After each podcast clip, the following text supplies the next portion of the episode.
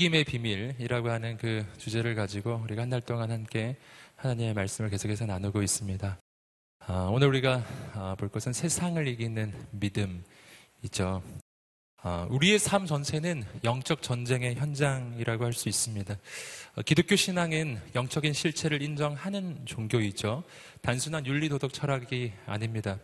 하나님이 계시고 악한 마귀가 존재합니다. 하나님은 우리의 인생을 축복하시고 우리 인생을 구원하기 원하시고 우리를 통해 크고 놀라운 일을 계획하시는 분이십니다. 하지만 그 반대의 영적 세력이 있어요. 악한 마귀들이죠. 그래서 우리의 삶 전체는 영적 전쟁의 현장이라고 할 수가 있습니다. 어떻게 이기겠는가 하는 것이죠. 오늘 말씀은 바로 그런 이야기입니다. 어, 악한 마귀가 우리 인생을 공격하는 가장 중요한 방법이 있습니다. 악한 마귀가 우리의 어, 신앙을 흔들고 어떻게 든지 우리 인생을 쓰러뜨리고자 우리에게 제시하는 가장 강력한 공격 수단은 바로 우리의 눈앞에 보이는 현실입니다. 눈에 보이는 것, 손에 잡히는 것이죠. 마귀는 언제나 그런 것을 우리에게 제시합니다. 그래서 우리가 이 마귀의 공격 앞에서 속수무책으로 당합니다. 왜냐하면 마귀의 공격은 언제나 분명하게 보이는 것들이기 때문이에요. 반면에 하나님께서 말씀해 주시는 것은 눈에 지금 보이지가 않는 거예요. 여러분 오늘 우리의 인생 가운데 아, 무엇을 붙잡을 것인가에 대한 싸움 그것이 바로 영적 전쟁의 현장입니다. 마귀가 제시하는 내 눈앞의 현실인가 아니면 하나님께서 보여주시는 믿음의 현실인가? 마귀가 지금 내 눈앞에 제시하고 있는 내 삶의 현실과 내 인생이 가지고 있는 조건과 상황과 그 모든 것들. 내 눈앞에 보여지는 나의 대적들. 이것이 마귀가 내게 제시하는 거예요. 이러한 것을 보아라. 너의 인생이 과연 승리할 수 있는지 너가 판단해 보아라. 여러분, 내 눈에 보이는 것, 손에 잡히는 것만을 놓고 본다면 내 인생은 언제나 절망이 찾아오고 좌절이 찾아오는 것이죠. 어, 우리는 우리 마음속에 들려오는 그 소리들, 현실을 보라고 이야기하는 내 삶의 조건과 상황을 보고 내 대적을 보라고 하는 그 이야기들이 실은 마귀가 내게 속삭이는 소리라는 것을 알지도 못한 채 그것을 그냥 받아들이는 것이죠. 그게 맞았다고, 그게 맞는 거라고. 여러분, 우리는 이러한 상황들을 우리는 성경 속에서 정말 많이 찾아볼 수 있어요. 우리가 뭐 여러 번 함께 확인해 보셨지만 바로 홍해 앞에 선 이스라엘 백성들의 모습이 바로 그런 모습이었죠. 이스라엘 백성들이 눈앞에 홍해가 있고 뒤에 애국 군대가 쫓아오고 있을 때 그때 그들이 그들의 마음 가운데 악한 마귀가 속삭였던 음성이 있죠. 너희의 상황을 보아라. 너희 눈앞에는 바다가 있고 너희 뒤에는 세계 최강의 정예 군대 이집트의 정예 군대가 너희 뒤를 쫓아오고 있는데 너희가 어떻게 살아날 수 있겠느냐? 너희는 다 죽은 목숨이야. 라고 마귀가 그들의 마음속에 속삭여 주고 있었어요. 여러분, 그런데 이 백성들의 반응은 어떤 반응이었는가? 그 마귀의 속삭임 가운데 그 마귀의 속삭임을 그냥 있는 그대로 받아들이는 거예요. 속수무책입니다. 왜냐하면 눈에 보이는 그대로였거든요. 이스라엘 백성들이 보였던 반응이 이런 반응입니다. 한번 말씀을 보겠습니다. 출애굽기 14장 11절과 12절의 말씀입니다. 한번 읽어 보겠습니다. 시작. 그들이 모세에게 말했습니다. 이 광야에서 죽는 것보다는 이집트 사람들을 섬기는 편이 나았을 것입니다. 이것이 이스라엘 백성들의 태도였습니다. 왜 우리를 이곳에 끌고 나와서 우리를 죽게 하는가? 우린 다 죽었다라는 것이 이스라엘 백성들의 판단이었고 그 판단은 지극히 정상적이죠. 너무나 합리적이고 너무나 정상적인 판단처럼 보였습니다. 하지만 여러분 오늘 우리가 압니다. 그것은 어, 눈에 보이기에는 진짜처럼 보였지만 실은 그것은 마귀가 그들의 인생 가운데 보여주는 가짜 현실이라는 것이죠. 진짜는 어디에 있습니까? 여러분 진짜는 눈에 보이는 것에 있지 않고 눈에 보이지 않는 하나님께 있음을 믿습니다. 눈에 보이는 현실은 홍해일지라도 눈에 보이는 현실은 나를 쫓아오는 애국 군대일지라도 눈에 보이지 않는 하나님은 그 홍해를 창조하신 하나님이시고 눈에 보이지 않는 그 하나님께서는 지금 보이는 이 애국 군대와는 비교할 수 없는 온 우주의 최고의 왕이시라는 것입니다. 나는 지금 눈에 볼 수 없지만 불병과 불말을 가지고 천군 천사가 나를 둘러진치고 있고 하나님께서 역사하시면 애국 군대는 단 한 번에 쓰러질 것이라는 사실이에요. 여러분 오늘 우리의 인생에 필요한 것은 무엇입니까? 그러므로 오늘 우리 인생에 필요한 것은 눈앞에 있는 현실을 붙잡는 것이 아니라 눈에 보이지 않지만 지금은 손에 잡히지 않지만 하나님이 말씀해 주시는 진리를 붙잡는 것입니다. 내 인생에 필요한 것은 현실이 아니라 하나님의 진리인 줄 믿습니다. 여러분 그래서 모세는 이 백성들과는 전혀 다른 반응을 보이는 것이죠. 모세의 반응 출애굽기 14장 13절과 14절 말씀을 어, 또 읽어보겠습니다. 시작.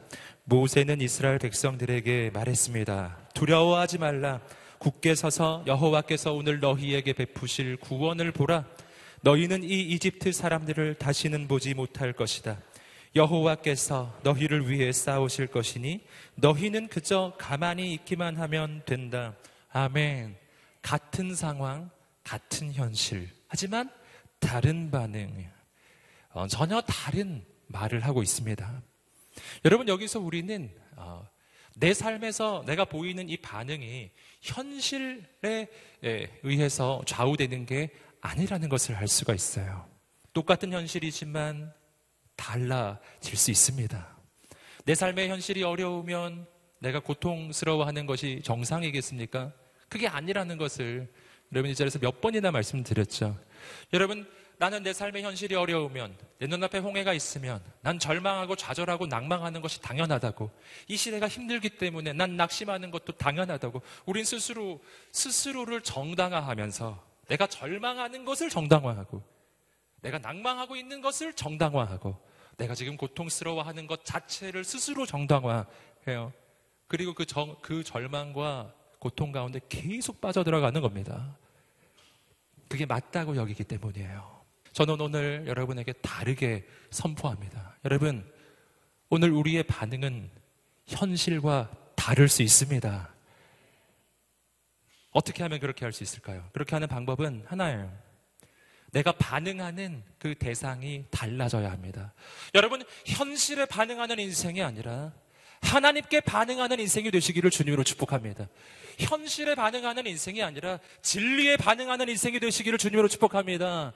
현실은 진리를 바꿀 수 없어요. 하지만 진리 대신 하나님의 말씀은 현실을 새롭게 변화시킵니다.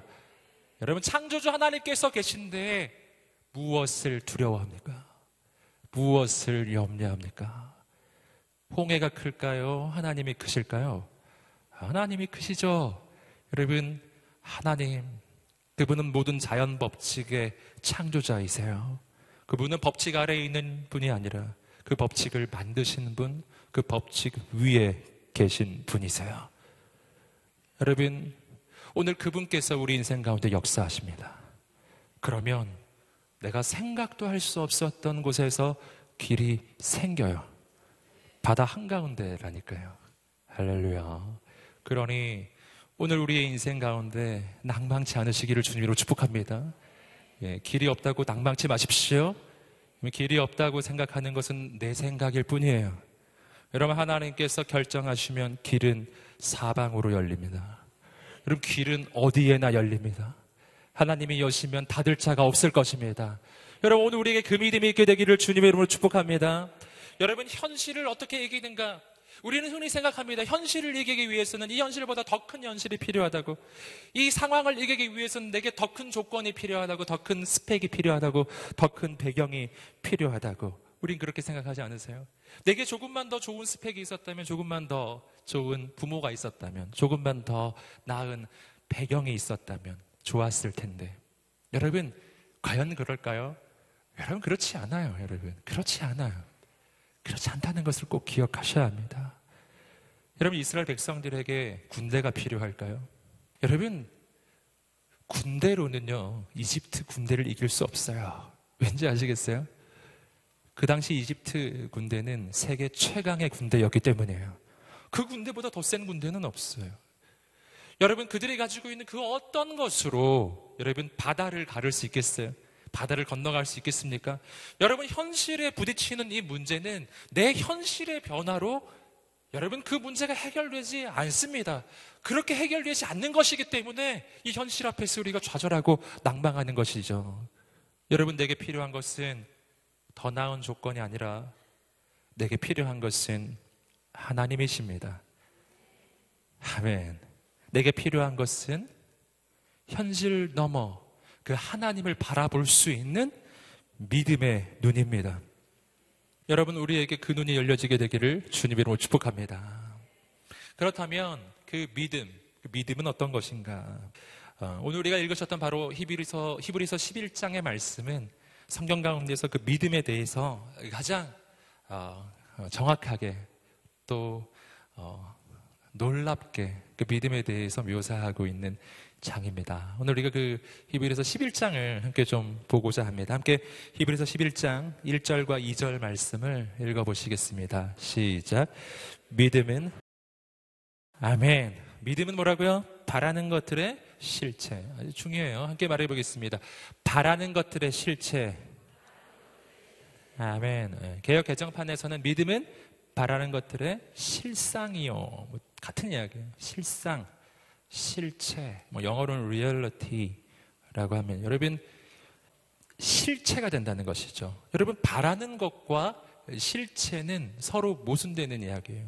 왜냐하면 바란다라고 하는 것은 지금 없는 것을 이야기하는 것이기 때문입니다. 근데 없는 것인데 바라보면 그것이 실체가 된다는 이야기입니다.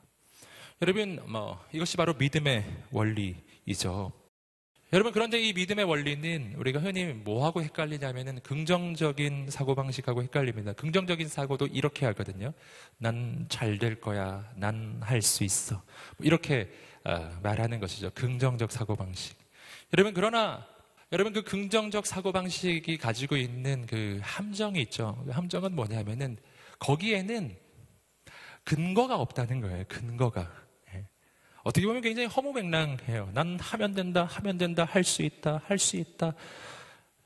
여러분 그렇게 외칠 수 있고요. 그렇게 낙, 낙관적으로 생각할 수도 있습니다. 여러분 그렇게 생각하면은 실은 부정적으로 생각하는 것보다 인생이 더 잘 될 가능성이 많아요. 그렇죠. 내가 잘 될 거라고 믿으면 내가 용기를 낼 것이고 더 열심히 할 것이고 기회가 생기지 않겠습니까?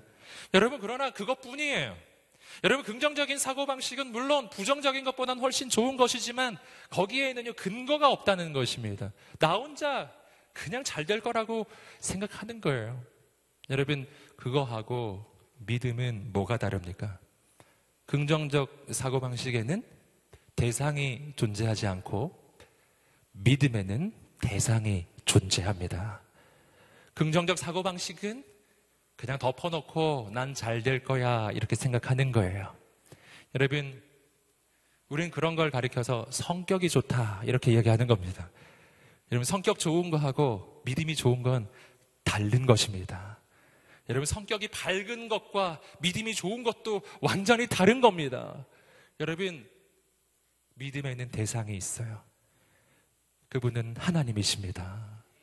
여러분, 믿음은 막연히 내 인생이 잘 될 거라고 믿는 것이 아닙니다. 믿음은 내 인생을 향한 가장 놀라운 계획을 가지고 계시고 지금도 그 역사를 이루고 계시는 하나님을 믿는 것입니다. 그럼 뭘 믿고 계세요? 하나님 믿으시기를 주님으로 축복합니다. 여러분, 그래서 히브리서 11장 6절이 바로 이 믿음의 대상에 대해서 분명하게 이야기해 주는 것입니다. 6절 말씀도 읽어보겠습니다. 시작. 믿음이 없이는 하나님을 기쁘게 할 수 없습니다. 아멘. 믿음이란 바라는 것들의 실체입니다. 근데 그 믿음에는 대상이 있다는 거죠. 6절이 그것을 정확하게 이야기하는데 뭘 믿는 것인가? 첫째, 하나님이 계신 것을 믿는 거예요. 여러분, 하나님 살아계심을 믿으시기를 주님으로 축복합니다. 눈에 보이지 않지만 온 우주의 창조주는 계십니다. 눈에 보이지 않지만 내 인생을 디자인하신 내 인생의 설계자가 계십니다. 눈에 보이지 않지만 나를 너무 사랑하셔서 2000년 전에 나를 위하여 그 아들 예수님을 이 땅에 보내주신 하나님께서 계십니다.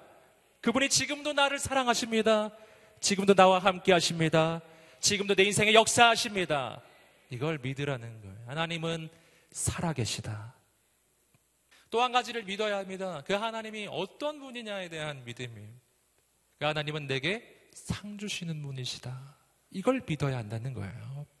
여러분 오늘 우리 인생 가운데 신앙생활을 하기는 하는데 그 신앙생활이 매우 힘든 분이 있어요. 그 힘든 분은 믿음은 믿음인데 실은 잘못된 믿음을 가지고 있기 때문에 하나님이 살아계심을 믿으나 그 하나님은 내게 벌 주시는 하나님이라고 믿는 사람이 있어요. 그래서 밤낮 벌 받을까봐 벌벌 떠는 거예요. 웃으시는 분들은 경험 있으신가요? 벌벌 떠는 거예요. 늘 벌벌 떨어요. 그래서 예, 어, 어떡하지? 어떡하지? 이렇게 되는 거죠. 여러분 하나님은 상 주시는 분이시라고 오늘 히브리서의 말씀은 이야기합니다. 어떤 분이라고요? 상 주시는 분이세요. 여러분 히브리서의 말씀은 어, 어, 예수 그리스도의 그 십자가 구원으로 십자가의 희생으로 구원받은 하나님의 자녀들을 향한 선포입니다. 여러분 그 자녀에게 아버지는 언제나 좋은 것을 줄 준비가 되어 있어요. 아버지는 자녀에게 언제나 가장 좋은 것을 주기를 원한다는 것입니다. 여러분, 어, 그러므로 여러분 어, 이 믿음에는요 한 가지 그 전제가 있어요. 내가 하나님을 믿을 때, 그 하나님이 내게 상 주시는 분이라는 것을 믿을 수 있는 그 근거, 그것은 나의 신분입니다. 신분. 내 신분이 뭔가? 성경에 말하는 나의 신분은 나는 하나님의 아들, 하나님의 딸. 이라는 거예요. 우리 함께 외쳐보겠습니다. 나는 하나님의 아들이다. 할렐루야. 나는 하나님의 아들입니다. 여러분 하나님의 딸입니다. 여러분 이것을 선포하고 믿으세요. 여러분 바로 거기서부터 믿음이 솟아나기 시작하는 거예요. 바로 여기서부터 우리는 하나님이 내게 상 주시는 분이라는 것을 믿을 수가 있게 돼요. 하나님이 내게 상을 주신다는 말의 의미는 뭐, 의미는 뭐냐면 하나님은 나에게 언제나 좋은 것을 주신다는 뜻이에요. 하나님이 주시는 것은 전부 다 좋은 거예요. 나쁜 게 하나도 없습니다. 이걸 믿으시기를 주님으로 축복합니다. 여러분 하나님이 주시면 다 좋은 거예요. 여러분 어, 아들이라는 그 신분 속에서 바로 그 하나님을 향한 영적 확신과 믿음이 나온다는 것이죠. 어, 바로 어제 있었던 일이에요. 어, 그 우리 아들의 생일이 지금 다가오고 있습니다. 우리 아들이 생일이 9월이거든요. 네, 근데 우리 아들이 어제 생일을 언급하더라고요. 깜짝 놀랐어요. 아니, 9월인데 어떻게 지금 생일을 언급하나. 어, 우리 아들이 그 얘기 하더라고요. 어, 올해 생일 선물은 어, 네, 정했다는 거예요. 오늘 생일 선물. 네, 올해 생일 선물. 그래서 어, 벌써 네, 우리 아들은 두 눈 하나 깜짝하지 않고 이야기했어요.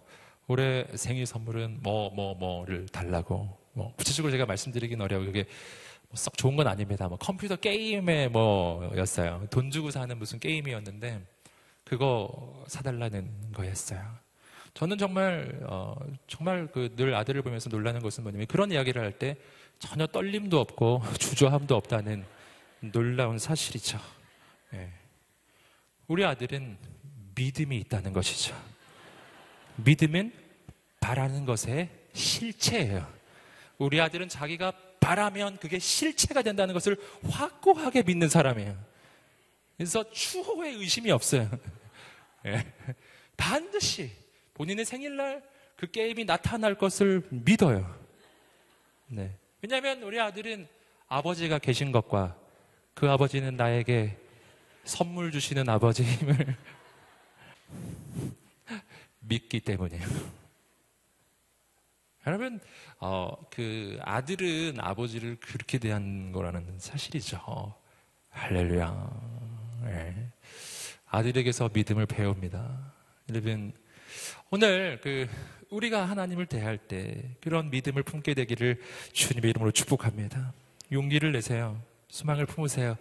아버지는 나를 결코 실망시키지 않으십니다.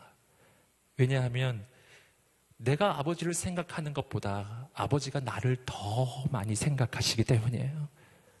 예, 더, 더, 더 생각합니다. 어, 제가 그것을 또 어떻게 알 수 있냐면 뭐 또 아들 예, 아들 보면 알아요. 예. 어, 저희 집에서 요즘에 최근 들어서 많이 해먹는 음식이 있는 삼겹살인데 삼겹살만 굽는 게 아니라 삼겹살과 함께 김치를 함께 구워서 먹어요. 뭐 너무 흔한 뭐 음식이지 않냐 이렇게 생각하지만 저희 집은 뭐 그런 스타일로 먹은 적이 아주 최근에서야 늘 삼겹살은 구워 봤지만 거기에 김치를 함께 굽는 거는 정말 최근에서야 한 일입니다. 예. 제가 우리 집에서 제가 가장 고기를 잘 굽기 때문에 고기를 구우면 제가 굽습니다. 예. 제가 고기를 구우면서 그 김치를 함께 이제 굽는데 어, 우리 아들이 그, 그 구운 김치를 좋아해요. 예, 그냥 좋아해요. 그래서 제가 꼭 하거든요. 그래서 김치를 구울 때 우리 아들이 언젠가 한 번 와서 이렇게 얘기했어요. 어, 김치를 구울 때는 바싹 구워야 된다고. 예, 김치가 좀 노랗게 될 때까지 구워야 한다. 이 말을 저에게 한 번 했어요. 예, 꽤 돼요. 예, 벌써 몇 주 전이 거의 한 두 달 가까이 전쯤 될 것 같습니다. 그 이후로 여러분 제가 이 삼겹살과 김치를 구울 때마다 제가 이 김치를 구울 때 어느 정도 수준으로 구워야 할지의 기준은 우리 아들의 말이에요. 예, 김치를 볼 때마다 저는 그 말이 생각이 나요. 김치를 구울 때는 노랗게 될 때까지 바싹 대충 구우면 안 된다. 그래서 제가 이 김치 구울 때 얼마나 심혈을 기울인지 몰라요. 예, 이 정도 구우면 우리, 우리 아들이 안 좋아할 텐데 조금 더, 조금 더, 좀 더 구워야 하는데 이렇게 생각하면서 어, 정말 열심히 열심히 구워요. 우리 아들은 제 말을 명심하지 않습니다. 하지만 저는 저 아들의 말을 명심 명심합니다. 이상하게 막 잊으려고 해도 막 잊어지지도 않아요. 계속 떠올라요. 예. 저는 어, 그 이후로 김치를 구워서 우리 아들을 실망시킨 적이 없어요. 여러분, 아빠는 아들을 실망시키지 않아요.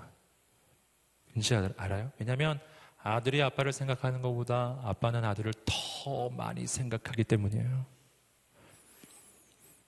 뭐 그렇다고 제가 좋은 아빠란 뜻은 아닙니다. 네, 부족한데 부족한 저도 그렇게 생각하는데요. 여러분 하늘에 계신 우리 아버지께서 우리 인생을 돌보지 않으시겠습니까? 여러분 하나님은 우리를 실망시키시는 분이 아니에요. 절대로요. 지금 잠시 내 인생에 실망이 있다는 것은요. 여러분 그것은 하나님이 날 버렸다는 뜻이 아니에요. 더 놀라운, 더 surprising한 하나님의 놀라운 역사가 그 뒤에 기다리고 있다는 것입니다. 여러분 우리에게 그 믿음이 있게 되기를 주님으로 축복합니다. 여러분 요한복음 14장 1절의 말씀은 이렇게 우리에게 이야기합니다. 함께 한번 읽어보겠습니다. 시작. 너희는 마음에 근심하지 말라. 하나님을 믿으니 또 나를 믿으라. 근심하지 말고 믿으라. 근심과 믿음은 서로 양립되지 않습니다. 근심과 믿음은 함께 존재하는 게 아니에요. 근심이 있다는 것은 믿음이 없다는 뜻이에요. 예, 믿음이 오면 근심이 사라지는 것입니다.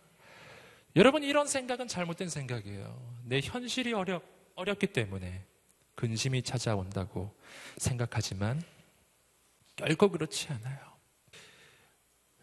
인생의 문제거리가 사라지면 근심이 사라질까요? 아니에요. 여러분, 그렇지 않아요. 근심하기로 결정한 사람은요, 근심거리를 반드시 찾아냅니다. 반드시 찾아냅니다. 예, 절대로 찾아냅니다. 이 근심거리가 사라지면 또 딴 게 걱정되기 시작해요. 이 근심거리가 사라지잖아요. 그동안 한 번도 생각하지 않았던 걸 또 생각해내요. 네. 그런 인생이죠. 여러분 오늘 현실이 어려워서 근심하는 게 아닙니다. 믿음이 없어서 근심하는 거죠. 믿음이 없으면 늘 근심 투성이에요. 여러분 우리에게 필요한 것은 하나님을 향한 믿음이라고 하는 것입니다. 여러분 히브리서 11장의 말씀은 바로 그 어, 믿음으로 살았던 사람들의 에, 스토리가 아주 너무나 많이 나와요. 네. 오늘 저는 말씀 가운데서 특별히 그 가운데서 아브라함의 인생, 그 히브리서 11장을 보시면은 아브라함의 인생이 가장 길게 묘사가 되는데 아브라함의 인생 가운데서 몇 가지 믿음의 특징을 함께 보고자 합니다. 그리고 오늘 읽으셨던 말씀을 통해서 마지막으로 믿음의 그 본질에 대해서 함께 보고자 합니다. 함께 계속해서 히브리서 11장 8절의 말씀, 구체적으로 믿음의 조상들에 대한 이야기 중에 아브라함의 스토리입니다. 함께 히브리서 11장 8절 말씀을 읽어보겠습니다. 시작. 믿음으로 아브라함은 자, 8절 말씀을 보시면은 아브라함의 첫 부르심에 대한 이야기가 나옵니다. 여기서 우리가 발견하는 믿음, 그것은 부르심에 순종하는 믿음이에요. 부르심에 순종하는 믿음. 부르심에 순종하려면 뭐가 필요하다고요? 믿음이 필요하다고 하는 것입니다. 여러분 오늘 말씀에서 보시면은 아브라함은 어, 그가 가야 할 길, 가야 할 바를 알지 못하고 그 길을 간 거예요. 하나님의 첫 부르심이 그러했어요. 너는 너의 본토 친척 아비 집을 떠나 내가 내게 지시할 땅으로 가라. 여러분, 앞으로 지시하게 될 땅이란 것이죠. 지시를 받은 게 아니에요. 지시를 받은 것은 딱 하나예요. 떠나라. 떠나라. 출발하라. 여러분, 어디로 가야 할지는 떠나면 알게 될 것이다. 너가 가게 될 곳은 떠나서 가다 보면 보게 될 것이다. 여러분, 이것이 하나님의 부르심이었습니다. 여러분, 그런데 놀라운 것은 뭐냐면은 아브라함이 갔다라는 것이죠. 이게 굉장히 중요한 거예요. 어떻게 갈 수가 있습니까? 알, 알지도 못하는 곳을 어떻게 갈 수가 있을까요? 여러분, 내가 알 수도 없는 그곳을 하나님께서 부르실 때 그 부르심을 갈, 따라서 순종할 수 있는 까닭. 두 가지가 있습니다. 첫 번째는 뭐냐면은 주님이 나를 부르신다는 것은 그 말 자체가 뭐를 내포하냐면은 주님이 내 앞에 계시다는 것을 의미해요. 내 앞에 계신 분은 나를 부르시는 것입니다. 여러분, 주님이 제자들을 부르시는 음성을 우리는 늘 기억합니다. Follow me. 나를 따르라. 나를 따르라고 말씀하시는 분은 언제나 내 앞에 계신 법이죠. 내 앞에 계신 분은 언제나 내가 가야 할 그 길을 내 앞서 걸어가시는 것입니다. 이게 뭐를 의미하는지 아시겠어요? 내 앞서 그분이 가고 계시다. 그 말은요, 내가 가는 그 길에 내 앞서가는 선발대가 있다는 뜻이에요. 여러분, 선발대. 주님이 우리의 인생길에 선발대가 되심을 믿습니다. 여러분, 아무리 힘들고 어려운 뭐 캠핑장에 가더라도 선발대가 있다면 문제는 달라지는 거예요. 선발대가 가서 어, 모든 준비를 다 해놓을 거예요. 선발대가 가서 화장실도 파놓고 샤워실도 만들고 선발대가 가서 텐트도 쳐놓고 우리가 가기만 하면 될 수 있도록 선발대는 가서 모든 세팅을 완료시켜 놓는 것이죠. 그런 걸 이야기하는 걸 주님은 우리 인생의 선발대가 되시는 분이세요. 우리 앞서 행하시는 분이세요. 그분이 이미 행하신 것을 우리는 가서 보게 될 것입니다. 할렐루야. 주님이 앞서 행하신다. 주님이 우리 앞에 계시다는 것은요. 세계 최강의 우주 최강의 장군께서 우리의 앞서 싸워 나가신다는 것입니다. 여러분 어딜 가든지 난 두렵지 않습니다. 우리에게는 주님께서 계시기 때문이에요. 할렐루야. 여러분 이것이 바로 내가 갈 바를 알지 못하나 갈 수 있는 이유예요. 왜냐하면 안 가봐도 몰라도 이 길을 걸어가면 승리할 것이 확실하기 때문이에요. 확실하기 때문이에요. 여러분 이 믿음이 있게 되기를 주님으로 축복합니다. 그래서 시편 23편 4절이 이렇게 이야기하는 거죠. 함께 읽어 보겠습니다. 시작. 내가 사망의 음침한 골짜기로 다닐지라도 해를 두려워하지 않을 것은 주께서 나와 함께 하심이라. 주의 지팡이와 막대기가 나를 안위하시나이다. 아멘. 내가 어디에 있느냐는 중요한 게 아닙니다. 거기에 주님이 계신 것이 중요해요. 주님이 계시면 모든 것은 달라지는 것입니다. 모든 것이 바뀔 것입니다. 내가 주목해야 할 것은 내가 어디 있느냐가 아니죠. 거기 주님이 계시느냐입니다. 주님이 안 계신 곳은요, 아무리 좋아 보여도 빨리 도망쳐 나와야 합니다.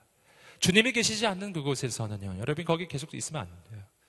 여러분, 그러나 주님이 계신 곳이라면 그곳이 아무리 험하고 힘들어도, 아무리 어려워도, 거기 주님이 계시다면, 우린 거기에 계속 있어야 하는 거예요.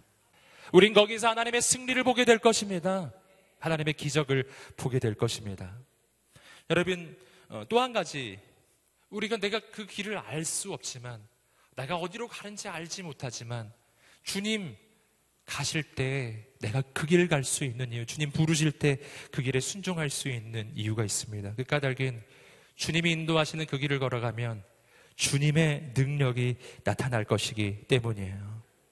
여러분, 내 인생에 새로운 일이 일어나지 않는 이유가 있죠. 그 까닭은 내가 늘 내가 아는 곳만 가기 때문이에요. 내가 아는 곳, 내가 이해가 되는 곳, 내가 납득이 되는 곳으로만 나는 다니고 그 이상은 넘어가지 않아요. 여러분, 그러므로 내 인생에는 더 이상의 새로운 일이 일어나지가 않는 겁니다. 어떻게 해야 내 인생에 새로운 일이 일어날까요?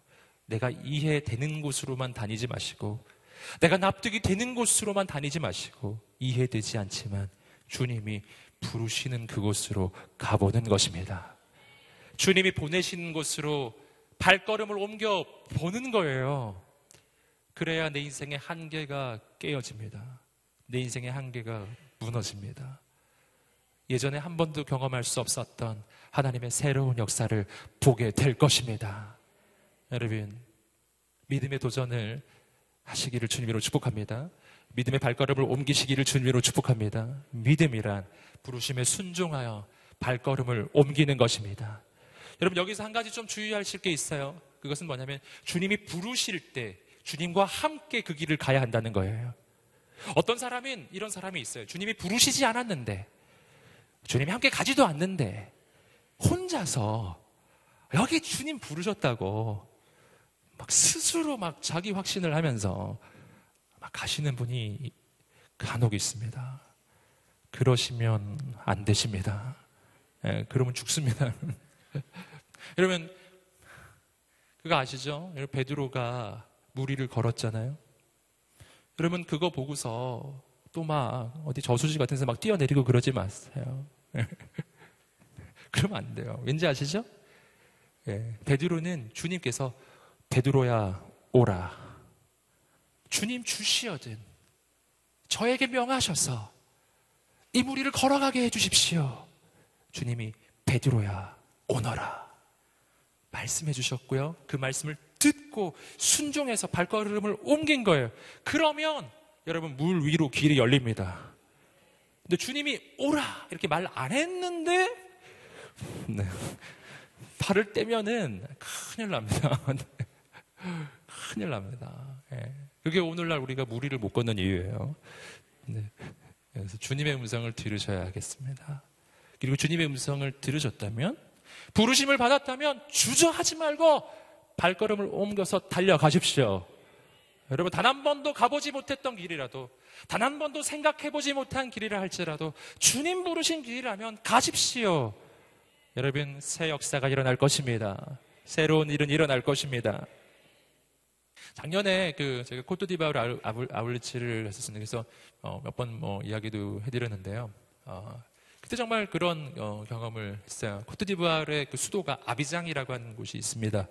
그 아비장이라고 하는 곳, 뭐 서울하고 비교하면 정말 뭐 보잘것없고 많이 부족하죠.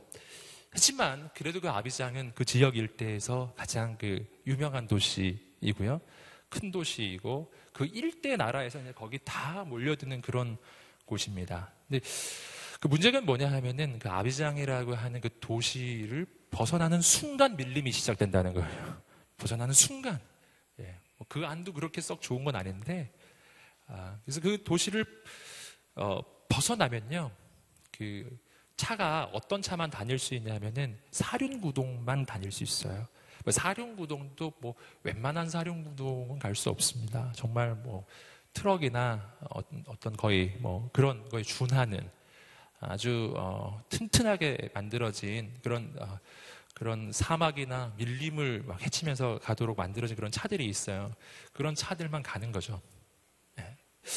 어, 그래서 그 제가 어, 그 선교사님과 함께 저희 팀이 어, 그간 적이 있습니다. 여러분 그, 그 길을 접어들 때는요 사방이 막 밀림이라서 과연 이걸 가가지고 뭐가 나올까 싶어요. 가도 가도 계속 밀림이에요. 가도 가도 계속 밀림이에요. 여러분, 그러나 그 길을 갈 수 있는 까닭이 있죠. 어, 그 까닭은 그 길을 잘 알고 있고 그곳에서 사역을 하고 계시는 선교사님이 거기 계시고 그리고 나는 지금 걸어가는 길이 아니라 사륜구동에 아주 좋은 차를 타고 있기 때문에 나는 그렇기 때문에 나는 갈 바를 알지 못하지만 기꺼이 그 길을 갈 수가 있죠. 저는 그 길을 걸어 그 길을 갈 때 단 한 번도 염려하지 않았어요. 이 길을 가면 뭐가 나올래나 염려하지 않았다니까요. 여러분 다만 뭐 한 가지 지루했죠. 아무리 가도 밀림만 나오고 아무리 가도 이 비포장길이 뭐 끝나지가 않으니까요. 예, 지루했지만 걱정은 하지 않았어요. 반드시 이 길 끝에는 뭔가 나올 거라고 확신했어요. 누가 있었기 때문에? 성교사님이 계셨으니까. 예, 거기를 너무 잘 하시는 분이 계셨으니까. 그리고 진짜 그렇게 막 갔더니요. 한 두 시간을 달렸는데 가니까 정말 밀림 사이로 마을이 있는 거예요. 교회도 있고 정말 신기하더라고요. 그래서 그곳에서 열심히 잘 섬겼는데 여러분 어, 우리는 어디로 가야 할지 길을 모르고 무엇이 나올지 목적지를 모를지라도 안심하고 그 길을 갈 때가 있습니다. 그러니까 저처럼은요. 어떤 때? 그 길을 잘 아는 사람이 거기 함께 있을 때. 그리고 그 길을 안전하게 나를 어, 이동시켜줄 안전한 차가 있으면 나는 두려워하지 않습니다. 염려하지 않습니다. 네, 그냥 지루해야죠. 전 여러분 격려하고 축복합니다. 주님과 함께 가는 길은 그런 길이에요. 어떻게 아브라함은 갈 바를 알지 못함에도 불구하고 그 길 갈 수 있죠? 그 까닭은 나는 모르지만 내가 가야 할 그 길을 너무나 잘 알고 계시는 역사의 주관자이신 하나님이 여기 계시기 때문이에요. 그분이 계신데요. 무엇을 두려워하세요? 나는 모르지만 하나님은 알고 계시잖아요. 나보다 더 잘 알고 계세요. 여러분, 우리에게 그 믿음이 있게 되기를 주님 이름으로 축복합니다. 주님 믿으십시오. 여러분, 어, 또한 가지 믿음이 있습니다. 히브리서 11장 11절과 12절에 나오는 아브라함의 믿음입니다. 11절과 12절 말씀을 읽어보시겠습니다. 시작. 아브라함을 통해서 이삭이 태어나는 장면입니다. 이 장면에서 우리가 발견하는 믿음은 비전을 이루는 믿음, 비전을 이루는 믿음, 믿음만이 하나님의 비전을 이룬다라고 하는 것이죠. 여러분 원래 하나님께서 아브라함을 처음 부르실 때 그 아브라함에게 약속해 주신 약속, 하나님의 비전의 메시지가 있었어요. 창세기 12장 2절과 3절의 말씀인데요. 우리 개혁 개정의 번역으로 한번 어, 한번 읽어보겠습니다. 네. 제가 읽어드려야 될 것 같아요. 제가 읽어드릴게요. 내가 너로 큰 민족을 이루고, 아, 함께 읽겠습니다. 시작. 내가 너로 큰 민족을 이루고, 아멘. 이것이 바로 아브라함에게 하나님께서 약속하셨던 약속이죠. 그거야, 그 약속은 뭐냐면 자손에 대한 약속이에요. 그 자손을 통해서 민족이 이루어지고, 민족이 이루어질 뿐만 아니라 그 자손을 통해서 천하 만민이, 모든 백성이 복을 얻게 되는 놀라운 역사가 일어나게 될 것이다. 문제는 뭐냐 하면은 아브라함에게 자식이 없었다는 것이었죠. 그렇기 때문에 이 비전이 이루어지기 위해서는 자식이 있어야 하는데, 바로 그 비전의 성취의 시작점, 그 자식을 얻게 되는 것이 아브라함이 100세 때였다는 것이죠. 너무 잘 아시는 것처럼 아브라함은 75세 때 부름을 받았으나 100세 때가 되어서야 그 비전은 성취가 시작되었다는 것입니다. 25년이라고 하는 긴 세월이 걸렸죠. 여러분 왜 100세 때인가 하는 거죠. 왜 100세 때인가? 여러분 그 100세 때가 되어야만 하나님의 비전이 이루어지는 그 성취가 시작되는 까닭. 그 까닭은 100세 때가 인간의 힘으로 아무것도 할 수 없는 불가능의 나이이기 때문이에요. 여기서 우리는 아주 역설적인 하나님의 교훈 하나를 발견합니다. 믿음은 언제 생기는 것인가 하는 거예요. 믿음은 언제 생길까요? 특별히 하나님을 향한 믿음은 언제 생기겠습니까? 우리의 생각과 좀 달라요. 우리는 생각하기를 믿을 만한 것이 눈에 보이고 믿을 만한 조건이 있고 믿을 만한 상황이 있어야 내가 하나님을 잘 믿을 수 있을 거라고 생각하시죠? 그런데 그렇지 않아요. 성경을 보시면 그렇지 않아요. 반대예요. 내 마음에 하나님을 향한 믿음이 생기는 순간은요, 역설적이게도 내가 도무지 의지할 것이 없고, 내 인생의 한계에 부딪히고, 내 삶의 바닥에 떨어졌을 때, 더 이상 아무것도 믿을 것이 없어졌을 때, 아무것도 믿을 것이 없어졌는데, 신기하게 믿음이 시작돼요. 하나님을 향한 믿음이 시작되는 겁니다. 왜인지 아시겠죠? 다른 것을 믿을 수 있는 그 어떤 다른 것들이 아무것도 없기 때문에 이젠 하나님 말고는 믿을 데가 없는 거예요. 그리고 그 순간에 하나님을 향한 믿음이 시작돼요. 여러분, 그래서 참 역설적인 현상이 일어나는 것이죠. 아브라함이 자식을 얻는 순간엔 그의 인생에 힘이 있을 때가 아니었어요. 그의 인생에 능력이 있을 때가 아니라 그가 늙고 병들고 힘들고 더 이상 자식을 얻을 수 없는 육체적으로는 자식을 얻을 수 없는 순간이 됐을 때 그때가 하나님이 이삭을 주시는 순간 하나님의 기적이 시작하는 순간이에요. 하나님의 능력이 시작하는 순간이 되었다는 사실입니다. 여러분 인간의 힘이 끝날 때 하나님의 능력이 시작되는 줄 믿습니다. 여러분 오늘 우리에게 그러한 하나님의 비전이 열려지게 되기를 주님의 이름으로 축복합니다. 그래서 어, 우리는 인생의 불가능의 순간에 부딪혔을 때, 인생의 한계의 순간에 부딪혔을 때, 그럼 그때가 바로 역설적이게도 가장 놀라운 하나님의 능력과 기적을 기대할 때라고 하는 사실이에요. 하나님을 기대하십시오. 하나님을 소망하십시오. 하나님을 역, 하나님을 바라보십시오. 히브리서 11장 17절의 말씀에서는 또 한 가지 중요한 그 믿음의 이야기가 나옵니다. 함께 17절 말씀을 읽어 보시겠습니다. 시작. 믿음으로 아브라함은 시험을 받을 때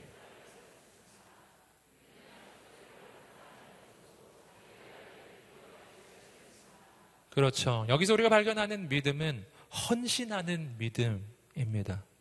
믿음의 사람은 헌신한다라는 것이죠. 헌신이란 내 인생에 짜투리를 드리는 것이 아니에요. 헌신이란 내 인생에 가장 소중한 것을 드리는 거예요. 여러분, 하나님은 아브라함에게 그의 아들 이삭을 바칠 것을 말씀하셨습니다. 그의 인생에 가장 소중한 것 하나밖에 없는 그의 아들이었죠. 여러분, 이것은 정말 이해하기가 어려운 명령이었습니다. 전혀 납득할 수가 없죠.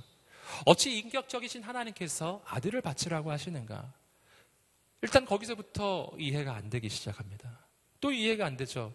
이 아들은 하나님이 주신 아들이잖아요. 주실 때는 언제고 다시 바치라니요.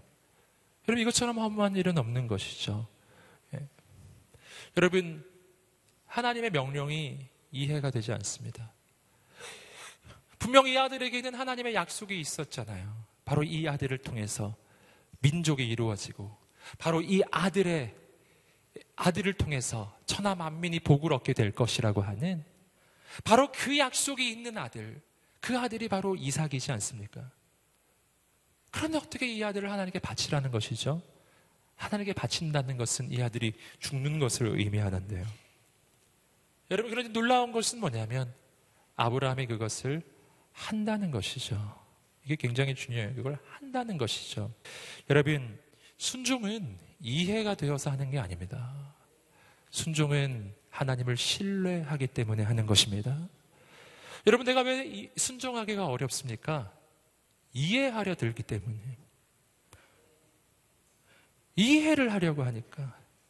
여러분, 하나님은 어떻게 이해의 존재가 될 수 있겠습니까? 물론, 기독교 신앙이 비이성적이라는 이야기는 아니에요. 어느 정도 성까지 우리는 이해할 수 있습니다. 하지만 하나님은 우리의 이성 속에 계신 분은 아니에요. 하나님은 우리의 이성 너머에 계신 분이세요. 예, 비이성적인 게 아니라 초이성적인 것이죠. 그 모든 것을 뛰어넘어 계신 온 우주의 창조자이십니다. 여러분, 내가 어떻게 그분을 이해하겠습니까? 여러분, 그러므로 하나님이, 하나님 날 이해시켜 주세요. 그럼 순종하겠습니다. 이렇게 말한다면요. 내 평생의 순종의 순간은 결코 올 수가 없는 거예요. 여러분, 만약 어떤 단체에 갔는데 하나님에 대해서 설명을 해주는데 너무너무 이해가 잘 돼. 막 100%막 이해가 되고 머리에 쏙쏙 들어오고 그러면 거기서 빨리 도망치셔야 합니다. 예, 빨리 도망치셔야 합니다. 거기는 이단일 가능성이 99%예요. 예, 99%. 여러분, 하나님은 본질이 신비이신 분입니다. 여러분, 개미가 나를 이해할 수 없는 것처럼. 집에 강아지 키우시나요? 그 강아지가 다시 당신을 이해하나요? 여러분, 강아지가 날 이해할 수 없는 것처럼. 여러분, 뭐 그것만 이해가 안 되겠습니까? 이해 안 되는 건 너무너무 많아요. 여러분, 너무너무 많아요. 여러분, 집에 가실 때 버스를 타실 때 그 버스의 이 작동 원리 아십니까? 그 버스 운전하시는 기사의 마음을 알고 계십니까? 그 기사가 지금 잘못된 마음을 먹고 예, 저 한강으로 막 뛰어들지 어찌 알겠어요. 우리는 그런 걸 다 모릅니다. 아무것도 몰라요. 그냥 몰라요. 모르지만 그냥 가지 않습니까? 저는 여러분을 격려하고 축복합니다. 오늘 우리가 하나님을 대할 때도 그렇게 가야 합니다. 이해가 되지 않습니다. 그건 정상이에요. 난 피조물이고 그는 창조주이시니까요. 여러분, 그러나 한 가지가 확실한 게 있어요. 하나님은 선하시고 그분이 나를 사랑하신다는 것이 확실합니다. 그래서 나는 기꺼이 그분이 말씀하시는 것을 하는 거예요. 그를 이해하기 때문이 아니라 난 그를 믿기 때문이에요. 그는 나에게 결코 나쁜 것을 주시지 않는 것을 난 믿기 때문이에요. 이것이 아브라함이 가지고 있는 믿음입니다. 믿음. 믿음. 여러분, 우리에게 그 믿음이 있게 되기를 주님으로 축복합니다. 여러분, 아브라함은 어떤 믿음을 가지고 있었는가? 18절, 19절, 히브리서 11장 18절, 19절 말씀을 계속 읽어보겠습니다. 시작. 아멘. 아브라함의 믿음이에요. 아브라함은 무슨 믿음을 가지고 있었냐 하면은 하나님은 이 아들을 통해서 민족을 이루시고 이 아들을 통해서 천하 만민이 복을 얻게 될 것이라고 이 아들이 바로 약속의 아들이라고 말씀하셨다는 것이죠. 그렇기 때문에 이 아들은 반드시 하나님의 그 비전을 이룰 아들이라는 것이죠. 그러므로 이 아들을 만약 하나님께 바친다고 하여도 이 아들이 죽는다고 하여도 하나님은 그 아들을 죽은 자 가운데서 다시 살려내셔서 하나님의 비전을 이루실 거라는 것이죠. 여러분, 아브라함은 그 믿음을 가지고 있었다는 것입니다. 이삭은 죽어도 살리라. 여러분, 우리에게 그 믿음이 있게 되기를 주님으로 축복합니다. 여러분, 그래서 드릴 수 있는 거예요. 드리면 사라지지 않아요. 드리면 죽지 않아요. 하나님께 내놓으면 없어지지 않아요. 더 놀라운 일이 일어날 것입니다. 헌신하면 하나님의 기적이 일어납니다. 여러분 주님께 드려지는 인생이 되기를 주님으로 축복합니다. 여러분 오늘 말씀 어, 처음에 읽으셨던 부분을 보시면 어, 이 믿음의 종류에 대해서 두 가지 내용이 더 나오는데 함께 히브리서 11장 33절과 34절 말씀을 함께 읽어 보겠습니다. 시작. 그들은 믿음으로 나라들을 정복하기도 하고 의를 행하기도 하고 약속들을 지키기도 하고 사자들의 입을 막기도 하고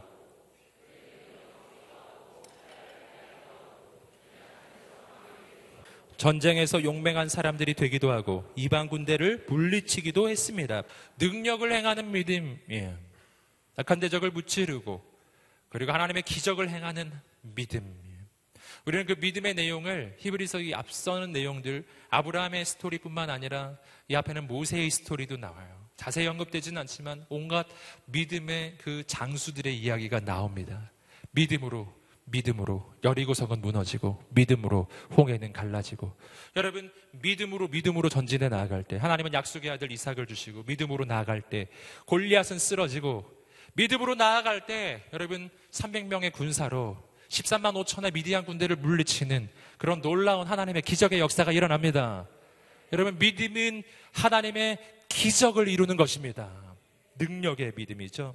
하지만 오늘 말씀에서 우리가 또 한 가지 발견하는 믿음이 있어요. 그것은 오늘 11, 히브리서 11장 말씀의 가장 마지막 부분에서 나오는 이야기예요. 여러분 가장 마지막에 나온다는 것은 뭐냐면 이것이 바로 클라이막스라는 것이죠. 믿음의 클라이막스.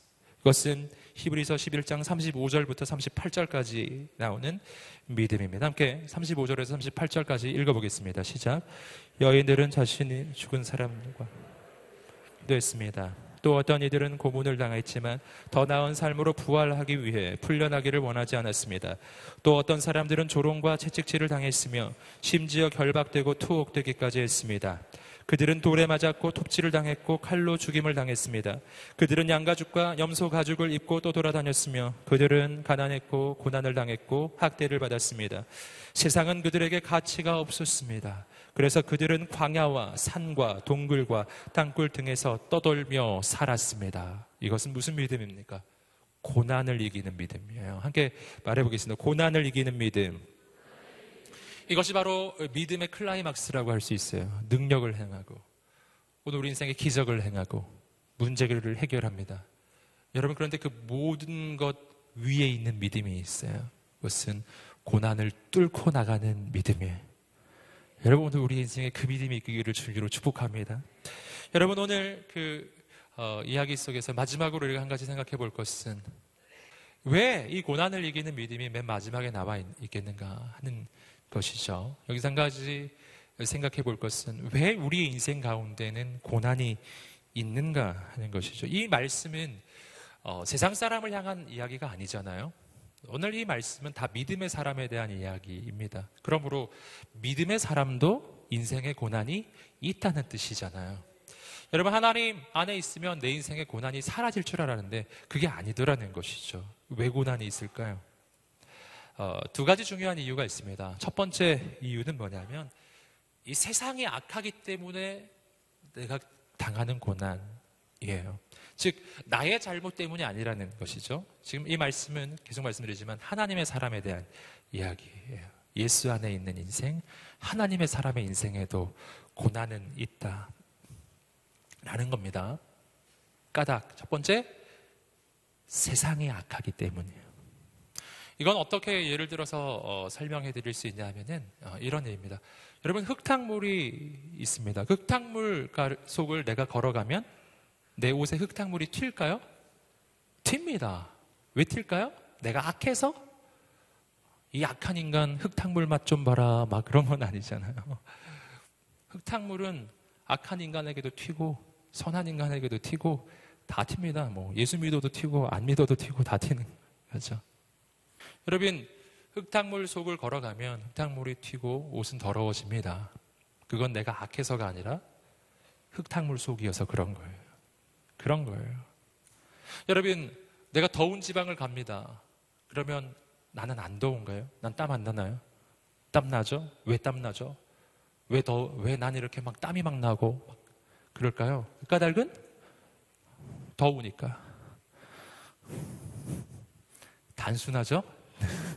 단순하죠? 근데 우리는 그걸, 그 단순한 것을 단순하게 생각하지 않고 왜 더울까요, 하나님? 뭐, 왜 땀이 날까요?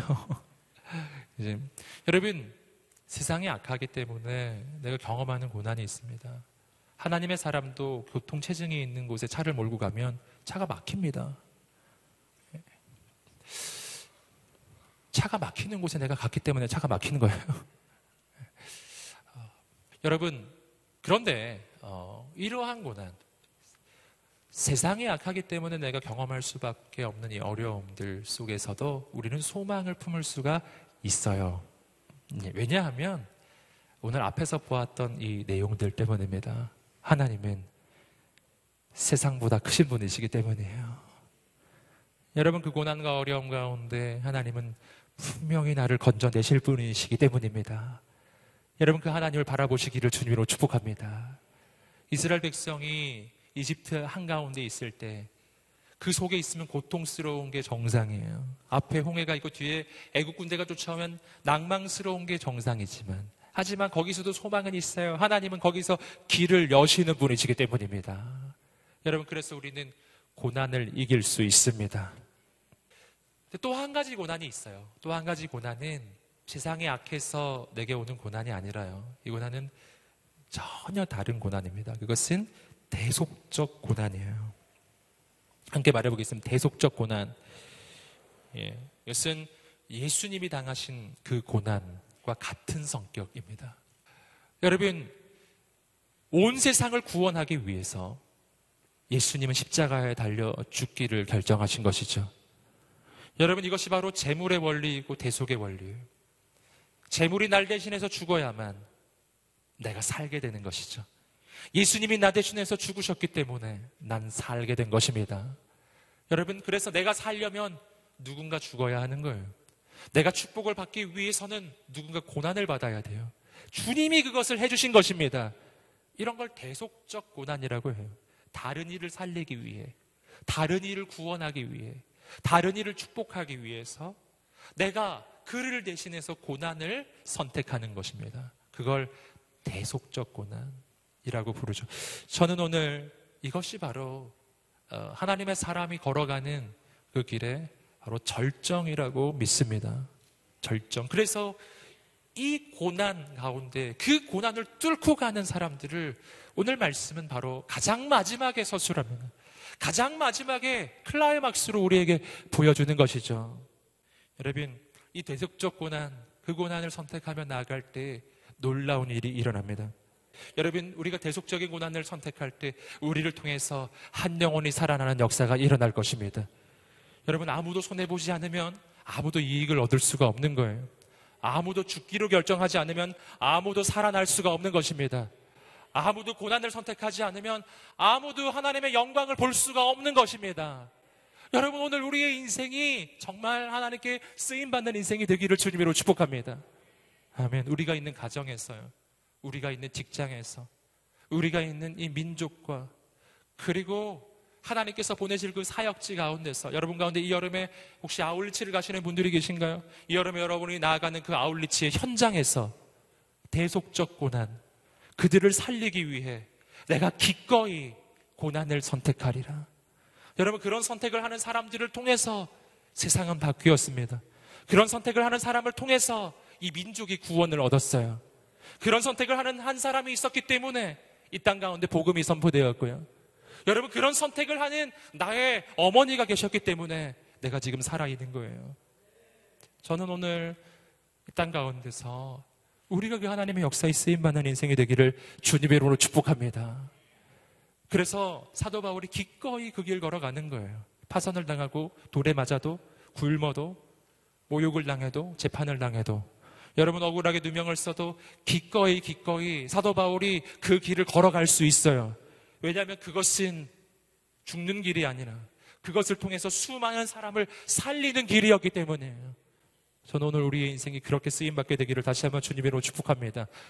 그리고 우리가 그 길을 걸어가는 까닭 또 한 가지가 있어요. 그것은 그 뒤에 영광이 있기 때문입니다.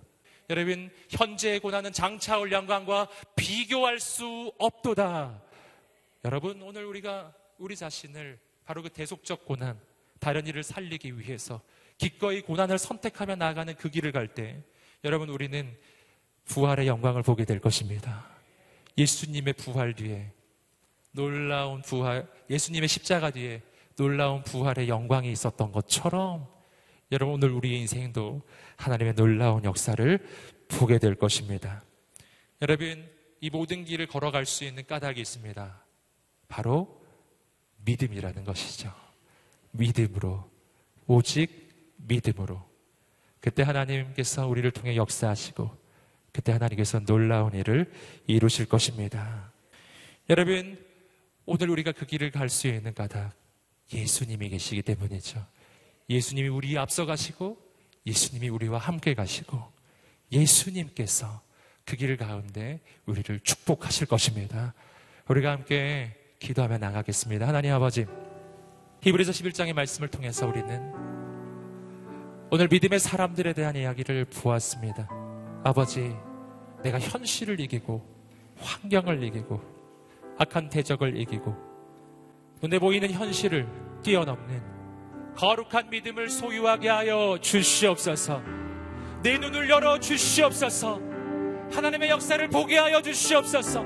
우리가 함께 기도하면서 주 앞에 나갈 때 살아계신 하나님 나에게 믿음 부어 주시옵소서. 내 눈에 보이는 것으로 살지 않고 내 손에 잡히는 것으로 살지 않고 오직 하나님께서 이루어가실 역사를 보는 그 살게 하여 주시옵소서. 그렇게 믿음으로 살기를 결단하는 사람들 자리에서 한번 일어나 보시겠습니다. 아버지 하나님, 오늘 우리의 인생이 그렇게 쓰임받게 하여 주시옵소서. 아브라함처럼, 모세처럼, 다윗처럼, 기드온처럼, 여호수아처럼, 베드로처럼, 사도 바울처럼 그렇게 현실을 이기는 하나님의 사람으로 이 시대를 변화시키는 하나님의 사람으로 주님 나를 사용하여 주시옵소서. 우리 주 앞에 두 손을 들고 간절히 주여 세 번의 지명 기도하겠습니다. 주여, 주여.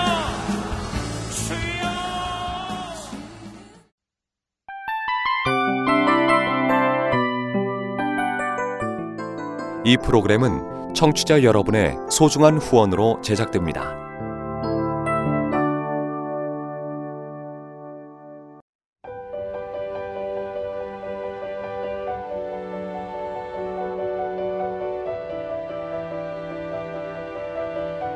세상에는 수많은 교회들이 있지만 더 깊이 있는 말씀 강해를 찾기 위해 크기로만 교회를 선정하지 않습니다.